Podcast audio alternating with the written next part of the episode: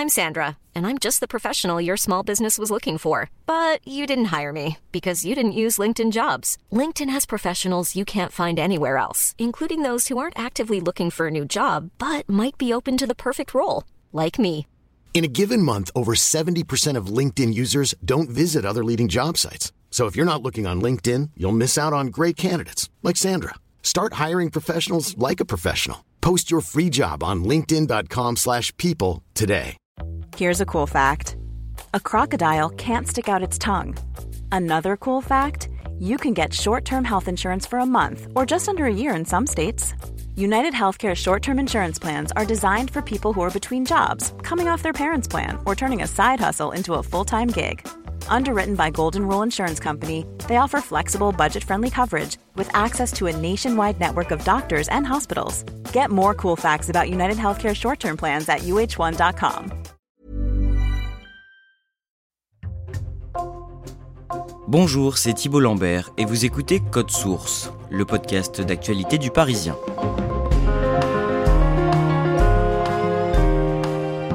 Au mois de décembre 2020, Code Source donnait la parole à Amélie, une mère de famille de 43 ans qui, huit mois après avoir contracté le Covid-19, n'était toujours pas guérie. À cette époque, on commençait à mettre un nom sur ces symptômes qui s'éternisent, le Covid long. Trois ans après le début de l'épidémie en France, on a voulu raconter le quotidien de ces personnes qui souffrent encore aujourd'hui, des mois, voire des années après leur infection. Celle qui témoigne aujourd'hui dans Code Source s'appelle Diane Malos, elle a 29 ans et depuis qu'elle a développé un Covid long fin 2020, elle est épuisée à toute heure de la journée. La moindre tâche est devenue pour elle extrêmement fatigante. Ambre Rosala l'a rencontrée.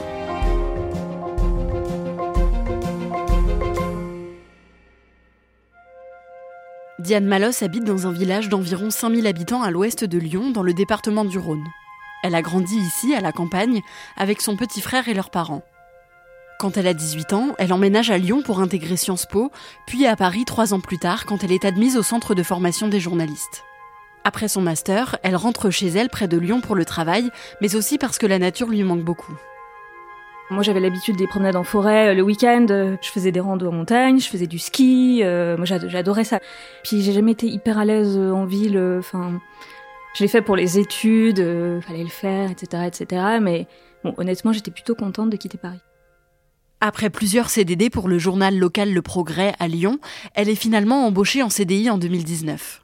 Quelques mois plus tard, en mars 2020, le confinement est déclaré en France à cause de l'épidémie de Covid-19. Diane, qui a 27 ans, est confinée et travaille depuis chez elle, où elle couvre l'actualité liée à l'épidémie dans la région lyonnaise. C'était assez anxiogène, je trouve. Pourtant, techniquement, on était tous en télétravail, donc il y avait moins de trajets, il y a beaucoup de choses qui se passaient à distance et tout. Mais les histoires étaient dures. Enfin, moi, je me souviens que je traitais beaucoup les sujets des EHPAD. Quand il y a un truc qui m'intéresse, j'ai un peu du mal à, m'arrêter et à mettre des barrières. Donc moi, j'ai terminé des doubles pages à minuit 30, enfin des trucs comme ça.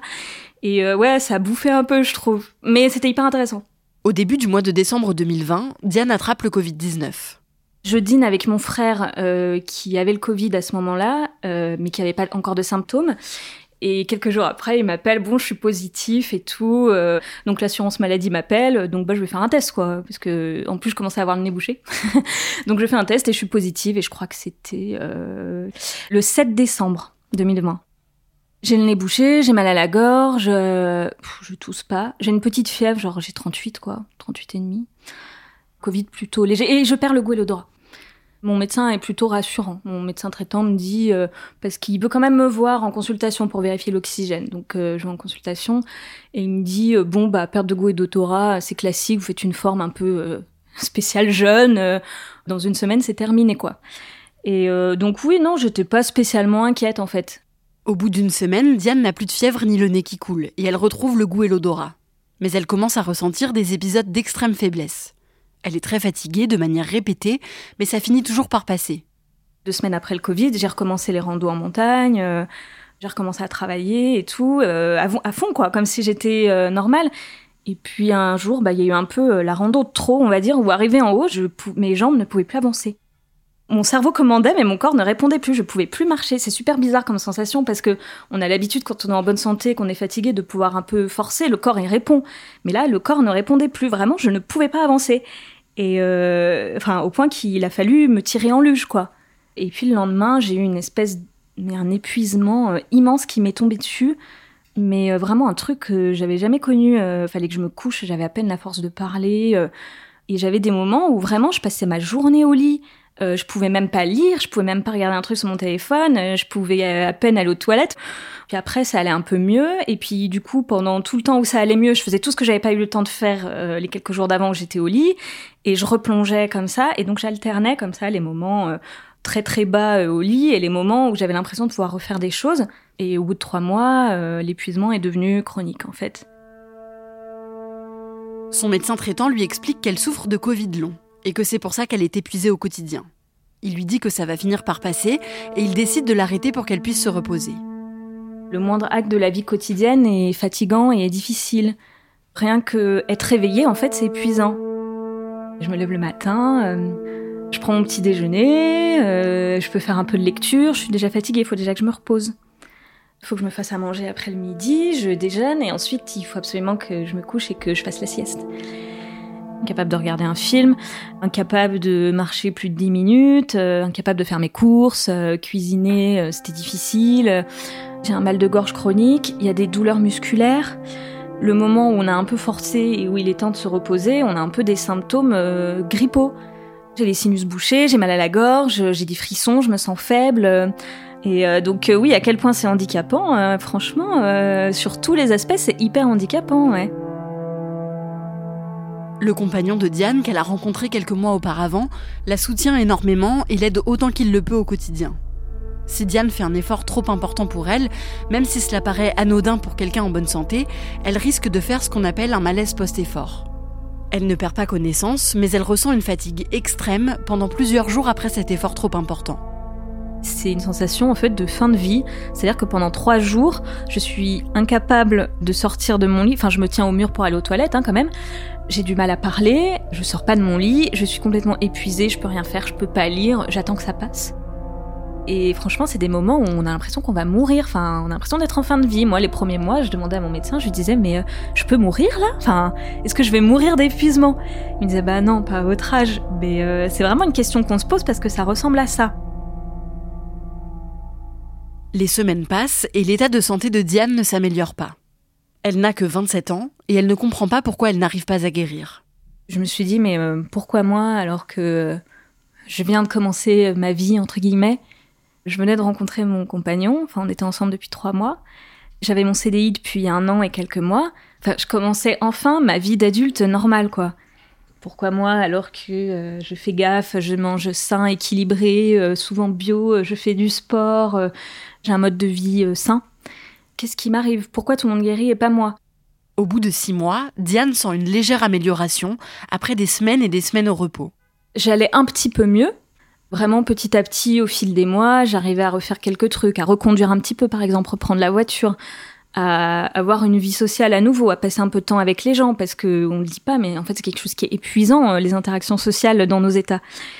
Mais bon, c'était quand même, euh, c'était du petit mieux très lentement, stagnant quoi. Euh, c'est-à-dire j'étais toujours obligée de m'allonger tous les après-midi et de rien faire pendant plusieurs heures. Et mon médecin me dit, bah des fois il y en a qui reprennent le travail, ça leur fait du bien. Je me dis bon bah je vais peut-être écouter mon médecin, donc moi j'ai repris le travail, ouais. Et euh, c'est vrai que bah au début euh, c'est plutôt cool parce que je me dis ok bon bah j'ai plein de symptômes mais j'ai pas trop perdu en cognitif. C'est bon, je suis toujours capable d'écrire des articles. bon sauf qu'au bout d'un mois après euh, un épisode stressant où j'ai dû faire une intervention télé, j'ai travaillé très tard et tout, et trois jours après j'étais au lit et je pouvais plus me lever. Euh, et euh, au début je voulais pas trop perdre la phase, donc on m'a posé des jours de congé. Puis j'ai repris, mais j'y arrivais pas, donc j'ai dit bon bah faut m'arrêter encore, là je, je peux pas. Diane est à nouveau en arrêt maladie. Son médecin traitant part à la retraite et elle en trouve un nouveau. Elle lui explique que cela fait de longs mois qu'elle ressent une fatigue extrême après avoir été infectée par le Covid-19. Ce nouveau médecin lui fait faire de nombreux tests sanguins et cardiaques qui ne révèlent rien d'anormal. Il lui conseille alors de faire de l'activité physique pour améliorer son état. Mon médecin traitant, j'avais beau lui raconter les malaises post-effort que je faisais, et il me disait Mais vous faites bien du sport, vous prévoyez des séances de course? Et j'étais là, mais tu te rends pas compte, je peux pas passer l'aspirateur chez moi, comment tu veux que j'aille courir en fait? Et je me suis dit, mais il y a des médecins, ils ne savent pas écouter, ils rabâchent ce qu'on leur a appris, il faut faire de l'activité physique, il y a que ça, etc., etc. Et je me suis dit, ils ne voient pas que pour cette maladie en particulier, ça ne fonctionne pas. Je dis pas que ça fonctionne pas euh, en général, hein, je dis que ça fonctionne pas pour cette maladie, l'activité physique nous aggrave. Son médecin lui parle ensuite d'une clinique de réadaptation pour les patients atteints de Covid long. Et je me suis dit, bon, ça va, on va tenter. De toute façon, j'étais dans la phase où je voulais tout tenter. Hein. J'achetais tous les compléments alimentaires possibles, je faisais du yoga, de la méditation. Euh, et oui, bah, y a, on m'a fait faire un test à la marche de 6 minutes. Euh, ça m'a complètement épuisée. J'ai dû m'allonger après. Euh, je tenais plus debout, j'arrivais même plus à parler. Et le médecin m'a dit, mais c'est parce que vous stressez et que vous contractez vos muscles, faut aller voir une psy. Donc je suis partie le jour même. J'ai dit, non, mais je m'en vais, en fait, j'arrête le programme. Et moi, j'ai vraiment eu ce sentiment-là que vraiment, c'est ah, les, bonnes femmes et leurs problèmes, c'est tout dans la tête. Enfin, voilà. Diane préfère faire des recherches de son côté pour essayer de comprendre ce qu'elle a et pourquoi son état ne s'améliore pas. Elle entend parler d'une maladie, l'encéphalomyélite myalgique, qui n'est pas officiellement reconnue en France. C'est une maladie neurologique dont le symptôme principal est une fatigue persistante depuis plus de six mois, inexpliquée et invalidante. Diane se reconnaît tout de suite dans cette description. Elle creuse un peu plus et elle tombe sur l'interview du docteur Frédéric Retorna, l'une des rares spécialistes de cette maladie en France. Elle avait fait une interview en presse quotidienne régionale où j'adorais le titre. Elle, disait euh, non mais il y a quelque chose qui va pas. Euh, faut pas dire que ce sont des feignasses chroniques. je me suis dit ah elle elle a l'air bien et tout. Et donc, je suis, voilà, c'est comme ça que j'ai eu son nom et j'ai pris rendez-vous. Et j'ai eu de la chance, je suis tombée dans ses derniers patients. Après, elle a fermé sa patientèle parce qu'elle était débordée, elle pouvait plus prendre les Covid longs, quoi. Donc, euh, mon compagnon m'a amené, on a pris la voiture, on est allé à Marseille. Et là, elle m'a fait faire les bons examens. Cette spécialiste rencontre Diane en mars 2021. Elle lui fait faire un PET scan pour vérifier l'activité de son cerveau. C'est une technique d'imagerie qui permet de visualiser des organes de manière très précise. Il y a des anomalies dans le cerveau. Il y a des hypométabolismes, c'est une sorte de ralentissement de certaines zones du cerveau. Et puis moi, elle m'a fait revenir dans son service pour faire un test à l'effort un peu spécial, où en fait on fait un électromyogramme de surface sur les muscles des jambes et des bras pendant l'effort, en plus de mesurer de façon classique le cardio et l'oxygène. Et on se rend compte que euh, les muscles crachent à l'effort en fait, enfin qu'il n'y a plus d'activité, musculaire chute. Il y a un problème au niveau des muscles qui vient du cerveau, hein, c'est neurologique, mais euh, on a un problème, on a un vrai problème qui se voit aux examens. Un an et trois mois après être tombée malade du Covid-19, Diane a la confirmation qu'elle souffre bien d'encéphalomyélite myalgique, qu'elle a développée après son infection au virus. C'est une forme de reconnaissance pour elle, mais c'est aussi très difficile à accepter. À la fois, euh, oui, j'ai enfin un truc pour prouver, et en même temps, punaise, je suis vraiment malade chronique. Par contre, j'étais vraiment soulagée de trouver une spécialiste qui me croyait et qui allait me soutenir dans les démarches administratives parce que je sentais que mon médecin traitant, euh, il voulait me faire reprendre le travail parce qu'il avait des pressions de la sécurité sociale, il commençait à plus vouloir m'arrêter. Euh, enfin, comment dire, c'est pas un plaisir d'être en arrêt de travail. Euh, moi, je rêve de pouvoir travailler, mais j'ai fait l'expérience, je vois très bien que j'y arrive pas. Et puis j'ai plus besoin de faire des recherches parce que moi je faisais des recherches non-stop sur euh, des médicaments qui pouvaient aider, des compléments qui pouvaient aider parce que je voyais pas de spécialiste de ma maladie en fait, donc je faisais les recherches moi-même. Et là, une fois que je l'ai eu, je me suis dit ça y est, je vais pouvoir me reposer l'esprit. Je lâche les études scientifiques en anglais, euh, machin. Je, reste tranquille et de toute façon, elle, elle saura. Et euh, enfin, je me repose sur elle quoi. En fait, j'ai pu faire confiance à quelqu'un. Cette spécialiste continue de suivre Diane et ensemble, elles entament des démarches pour qu'elle soit reconnue travailleuse handicapée. Il n'existe pour le moment aucun traitement pour soigner l'encéphalomyélite myalgique. Seul le repos peut améliorer l'état de santé de Diane, qui est en arrêt maladie depuis plus de deux ans. Physiquement, euh, c'est stable avec des aggravations passagères.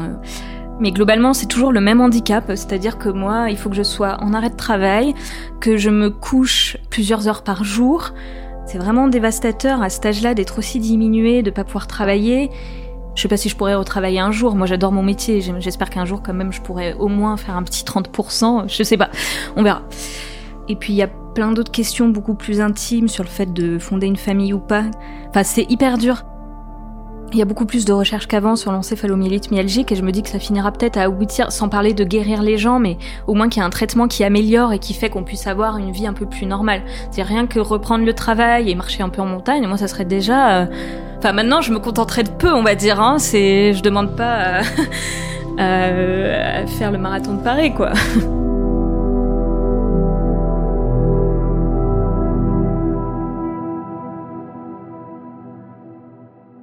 Merci à Diane et merci à Ambre Rosala pour ce témoignage. Et pour faire un point sur le Covid long, je suis maintenant avec Nicolas Béraud, journaliste au service futur du Parisien. Vous couvrez l'actualité du Covid-19 depuis le début de la pandémie. D'abord, tout simplement, comment on définit un Covid long? Alors, il y a une définition qui est celle de l'Organisation mondiale de la santé, qui est un petit peu euh, reconnue de façon universelle. Le Covid long, selon cette définition, ce sont des symptômes persistants qui apparaissent dans les trois mois qui suivent une infection et qui durent pendant au moins deux mois et surtout, et ça c'est très important, qui ne peuvent s'expliquer par aucun autre diagnostic. C'est pour ça ce qui est important lorsqu'on veut diagnostiquer un Covid long, c'est d'abord d'aller exclure toutes les autres différentes hypothèses qui peuvent expliquer ces symptômes. Il existe plusieurs formes de Covid long, c'est ça? Oui, tout à fait. Il existe plusieurs formes parce qu'il y a des gens pour chez qui ça va surtout se traduire par des épisodes de fatigue très importantes, d'autres qui vont potentiellement faire des malaises, d'autres qui vont avoir parfois des battements du cœur très importants.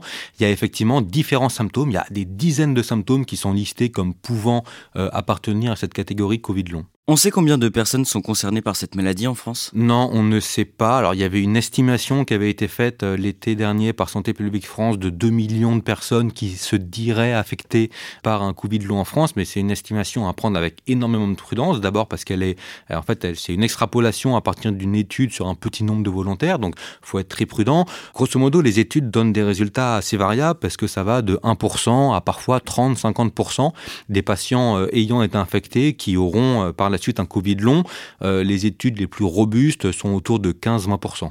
Est-ce qu'aujourd'hui le Covid long est considéré comme une maladie invalidante? Alors le Covid long en tant que tel ne permet pas de bénéficier du dispositif ALD, affection de longue durée.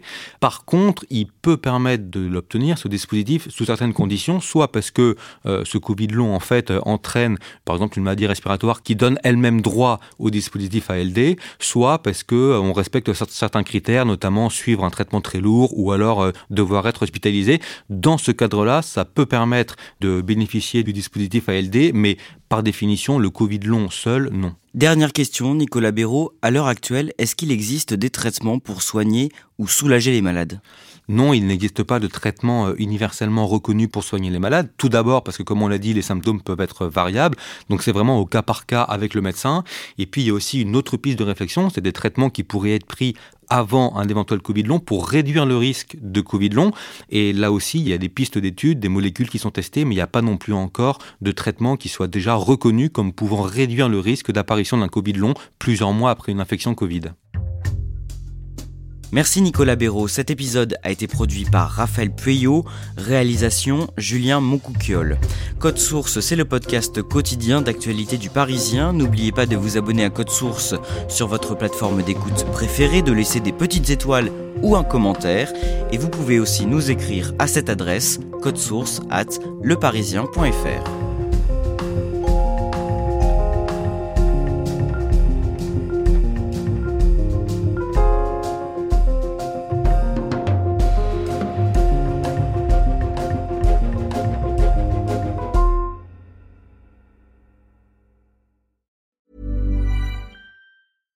Small details are big surfaces. Tight corners are odd shapes. Flat, rounded, textured, or tall. Whatever your next project, there's a spray paint pattern that's just right. Because Rust new Custom Spray 5 in 1 gives you control with five different spray patterns. So you can tackle nooks, crannies, edges, and curves without worrying about drips, runs, uneven coverage, or anything else. Custom Spray 5 in 1 only from Rustolium. The secret to visibly firmer, summer ready skin is here. Osea's number one best selling Andaria Algae Body Oil. Clinically proven to instantly improve skin elasticity and transform dull, dry skin to silky, soft, and unbelievably glowing. Rich yet never greasy, Andaria Algae Body Oil is formulated with sustainably sourced seaweed to help replenish the skin's moisture barrier and seven nourishing active botanical oils for results you can see and feel all over. The best part? It's signature scent A blend of freshly squeezed grapefruit, cypress, and mango mandarin transports you to sun kissed summer days. This all natural scent is unforgettable. Everything Osea makes is clean, vegan, cruelty free, and climate neutral certified, so you never have to choose between your values and your best skin. Get healthy, glowing skin for summer with clean vegan skincare from Osea. Get 10% off your first order site wide with code GLOW at OseaMalibu.com. That's OSEAMalibu.com code GLOW.